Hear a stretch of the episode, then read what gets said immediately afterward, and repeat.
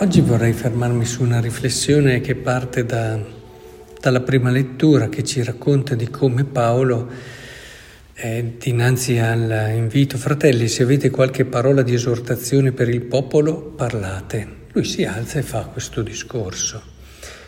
È interessante perché la maggior parte delle cose che dice, perché fa riferimento soprattutto all'Antico Testamento, uomini di Israele, voi timorati di Dio, parte durante l'esilio nella terra d'Egitto, poi insomma parla di giudici, Samuele, Saul, Davide, eccetera.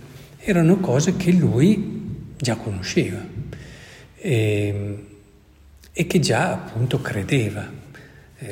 Paolo, lo sappiamo, non parte da una posizione atea, anzi. Però l'incontro con Cristo gli ha fatto rileggere tutte le cose che conosceva in un modo nuovo. E quindi mi piace vedere come davvero l'incontro con Cristo non elimina quella che è tutta una nostra esperienza, anche di conoscenze, di attività, anche umana, tutto quello che siamo, ma semplicemente dà una luce nuova. E penso ad un genitore, la dinamica della famiglia, i genitori, l'educazione, tutte cose che sono radicate nella cultura dell'uomo. E ecco che non vengono eliminate tutto questo patrimonio, questa ricchezza di esperienza, queste idee tramandate nei secoli. Però con l'incontro, grazie all'incontro con Cristo, ecco che l'essere genitori acquista una luce nuova. E il genitore mette e capisce magari tante cose che ha sperimentato, tante dinamiche anche umane, in un modo nuovo, alla luce di Cristo, e li orienta, capisce con più precisione il vero bene. No, un genitore vuole il bene del figlio, no?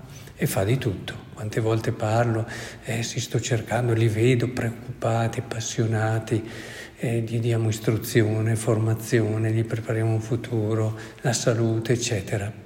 Però con Cristo ecco che tutto questo non viene tolto, ma acquista un significato nuovo, dove capisci qual è la vera salute del figlio e che quindi tutto il resto deve essere orientato a quello, alla conoscenza della verità che lo porterà alla vera bellezza e a scoprire le potenzialità infinite che ci sono nella sua vita.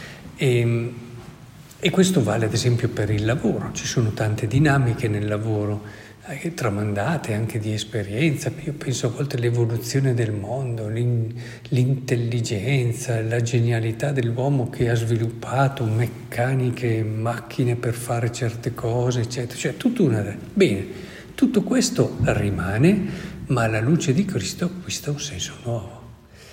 E quindi anche il modo in cui affronti il tuo lavoro, lo spirito con cui lo vivi, come porti a far frutto, no? A fruttare tutto quello che è un patrimonio dell'umanità.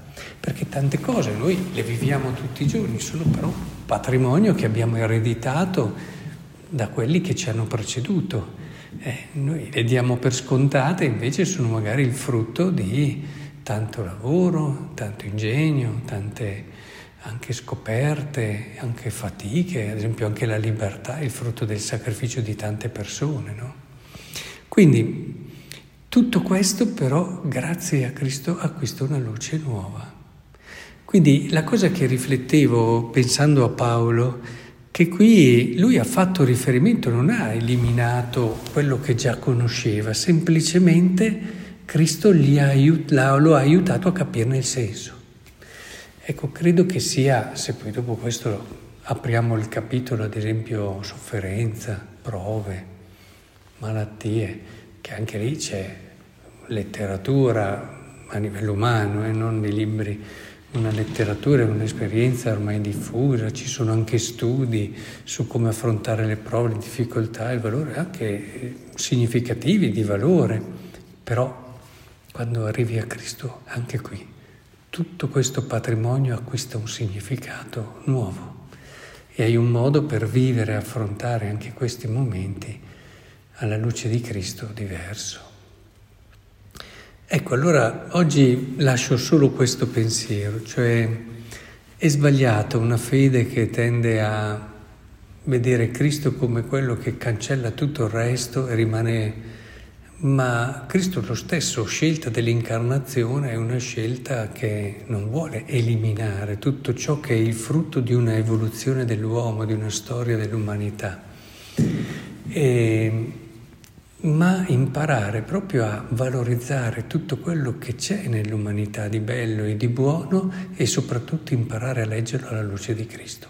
Questo a volte ci può portare in posizioni anche molto diverse da quello che è il trend normale del mondo, ma siamo certi che in Cristo abbiamo colto il senso vero, il significato di tutto quello che sta accadendo. Perché effettivamente di persone che subiscono gli eventi, la storia, ne abbiamo tante, o altre che pensano di capire, magari fanno anche affermazioni prive a volte di buon senso. E invece con Cristo noi abbiamo la possibilità di leggerle in un modo diverso, a partire da noi, tutto quello che ci accade, quello che viviamo in famiglia, quello che si vive nell'ambiente di lavoro, le nostre amicizie. Pensate che cose belle scritte sull'amicizia, ma quando le vadiamo alla luce di Cristo anche l'amicizia, fiorisce, acquista un significato ancora più intenso e profondo. Allora cerchiamo davvero di vivere con questo stile e già da oggi, magari stasera quando ci andiamo a coricare, proviamo a rivedere la nostra giornata e a rivedere tutto quello che abbiamo fatto, spesso di corsa, ai giorni d'oggi, e alla luce di Cristo. A questo serve la preghiera al mattino e la preghiera alla sera, proprio a affidare a Lui quello che dobbiamo vivere e vederlo in Lui, e alla fine rileggerlo alla sera con Lui. Allora vedremo che la giornata acquista tutto un senso diverso, diventa non una giornata scivolata via, ma diventa un qualche cosa che non passerà più, perché è un mattone prezioso in quel tempo che è impagabile, che ci ha donato Dio, un mattone prezioso per realizzare quello che è il suo sogno, quella che è la sua idea, e cogliamo davvero il suo amore che ci segue, ci accompagna e non ci abbandona mai.